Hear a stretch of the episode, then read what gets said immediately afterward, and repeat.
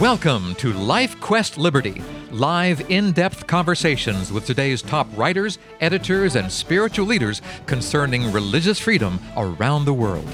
On today's broadcast, we'll examine local and international factors that may be impacting your right to worship and obey God as your conscience dictates.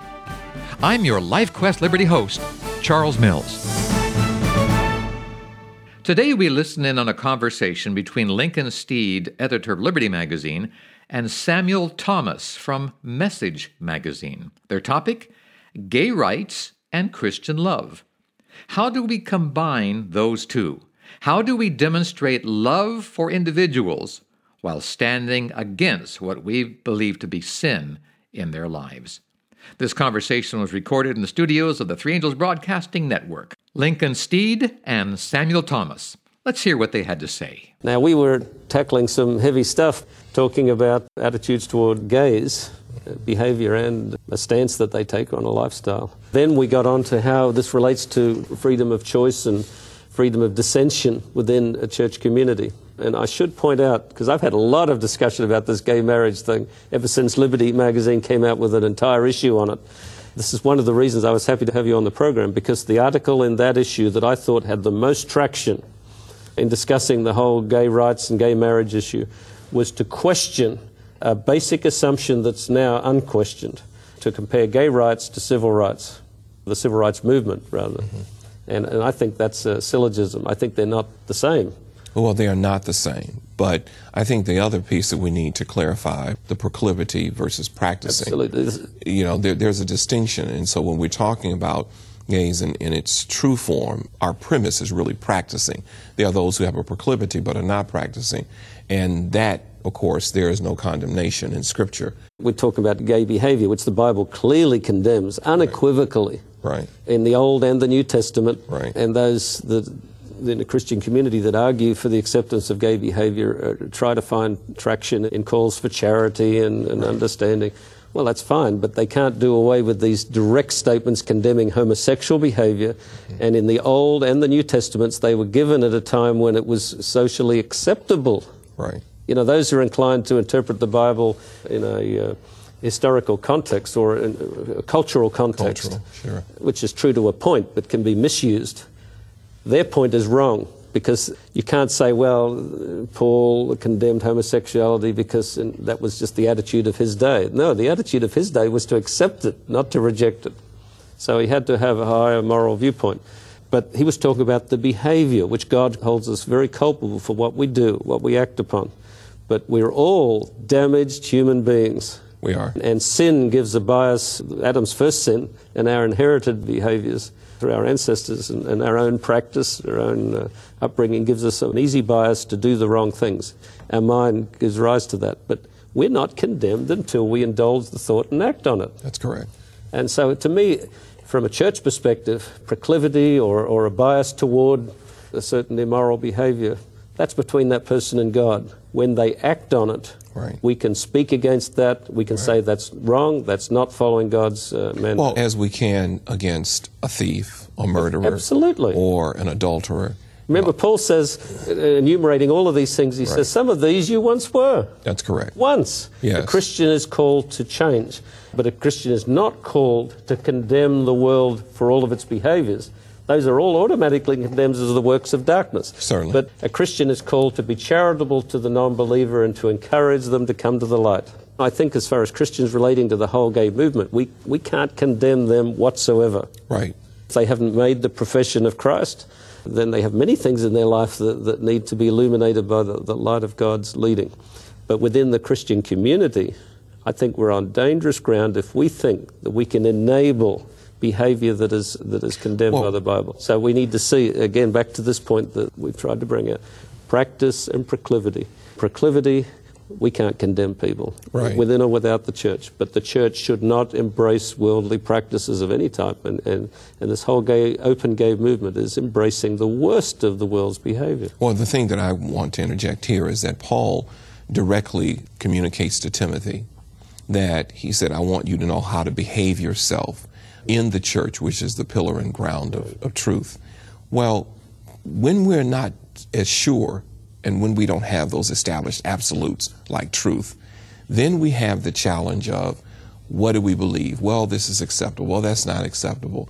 But there are some very fixed boundaries in the Word of God. Absolutely. And I keep going back to creation. I'm hammering that premise because if you have that clear of heterosexual created beings or created beings who are heterosexual, then you have a premise on God's approach to humanity. You start there.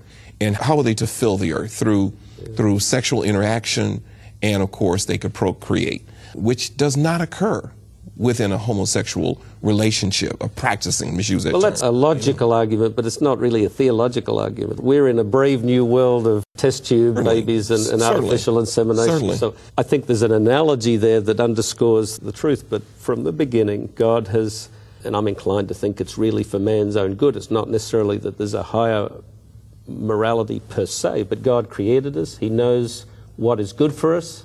And premarital sex, for example, and, and things like that destroy the human capacity to relate correctly. It brings in jealousy. I mean, there's just many levels of disruption. So, God, for our protection, has mandated the marriage arrangement. He's condemned aberrations like homosexuality that d- destroy the whole thing. I think we've got to look at it from that perspective that here, God has laid this down, just like uh, clean and unclean meats. Certainly. Uh, the world has gotten very dismissive of that, but it's sort of obvious if you look at that that the unclean meats most times are scavengers and dangerous creatures.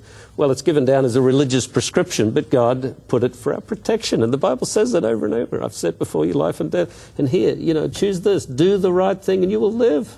I will lay none of the diseases upon you. And it's amazing. I'm going to say something that people have been condemned for before, but I don't think, from a Christian morality point of view, you can separate the whole AIDS scourge from the gay movement. It's not a punishment of God. That's wrong. You know, the idea that God has inflicted this.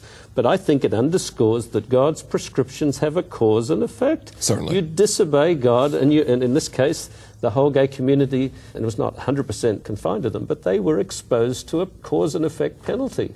The natural world turned on them. And we need to recognize that.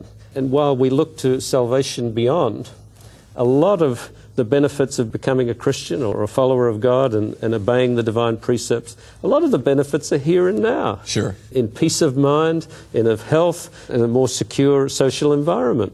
Well, the benefits of serving God always outweigh the cost. there is a, a real negative, and, and, and in religious liberty we talk about it. You know, also God says all who live a godly life will suffer persecution. All. Because you're in conflict with the contrary viewpoint. The world, for want of a better term, that not only doesn't accept God, but that rejected Him and is antagonistic toward Him, inspired by Satan. That world will clash with the Christian viewpoint. And it's supposed to.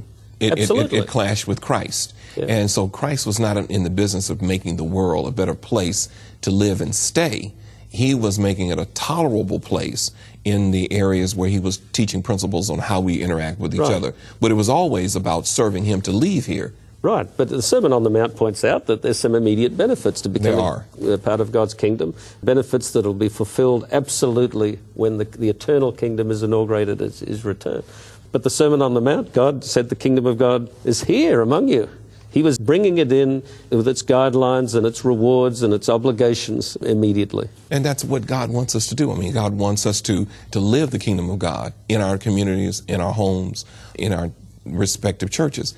Let's also mention this fact. The promotion of gay marriage really becomes an attack on marriage. And when it becomes an attack on marriage, it becomes an attack on society. So it's a much bigger issue than, than we choose to, to want to sometimes embrace. But I should say that, that from the beginning, I've seen and others have seen a moral issue and, and, and a need for Christians to speak with clarity on this, not condemnation, but clarity. But on a religious liberty level, there's a developing dynamic that's more and more problematic where this newfound right, gay right, is being used to restrict and attack the rights of religious expression.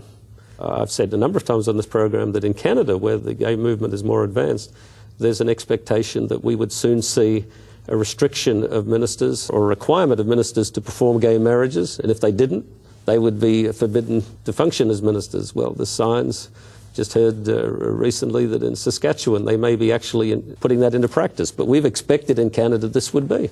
This is a direct attack on the practice of religion. It's not the gay issue per se, but this right is being used against the right of Christian expression. So, how do we stand in these times? These are difficult times, and we need to decide that we will speak as we should speak and take the consequence, in my view. Well, if we're going to take the consequences, we must know the Word of God. And we hope that you will take the time to learn the Word of God. Being a part of liberty is not just a matter of promoting it, but it is also living it and living it in truth. And God's Word is the bedrock of truth. So we encourage you to take the Word of God seriously. Read it, study it, pray, build your relationship with God. And as you do, you'll discover that truth is a wonderful bedrock of comfort and security.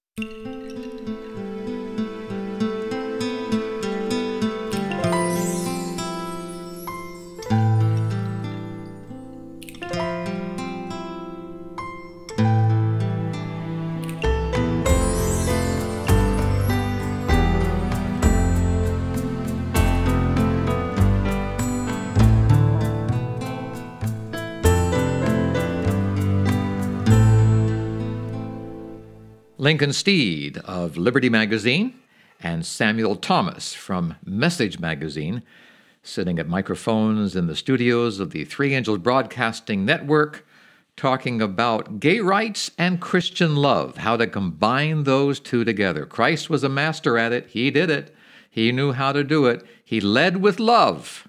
He didn't lead with condemnation. He didn't lead with anger or rejection. He led with love, and that's what we need to do. That's the message I think that I just heard from these two gentlemen as they discussed this important topic.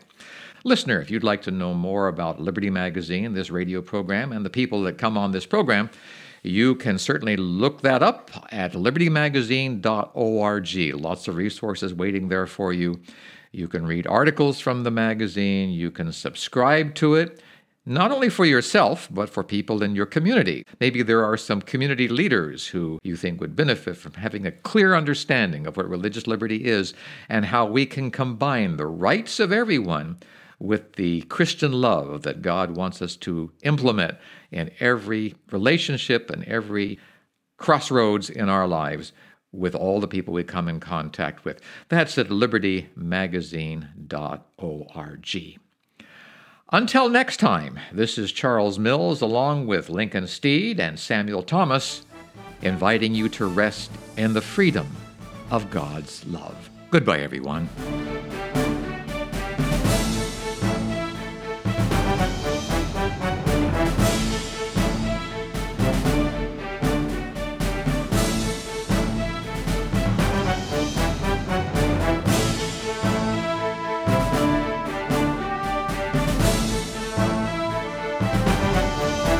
If you'd like more information about LifeQuest Liberty, call 443 391 7258 or email us through our website at libertymagazine.org. Join us again next week at the same time as we examine more of the threats and challenges facing your religious freedom. May God keep the flames of liberty burning in your heart today.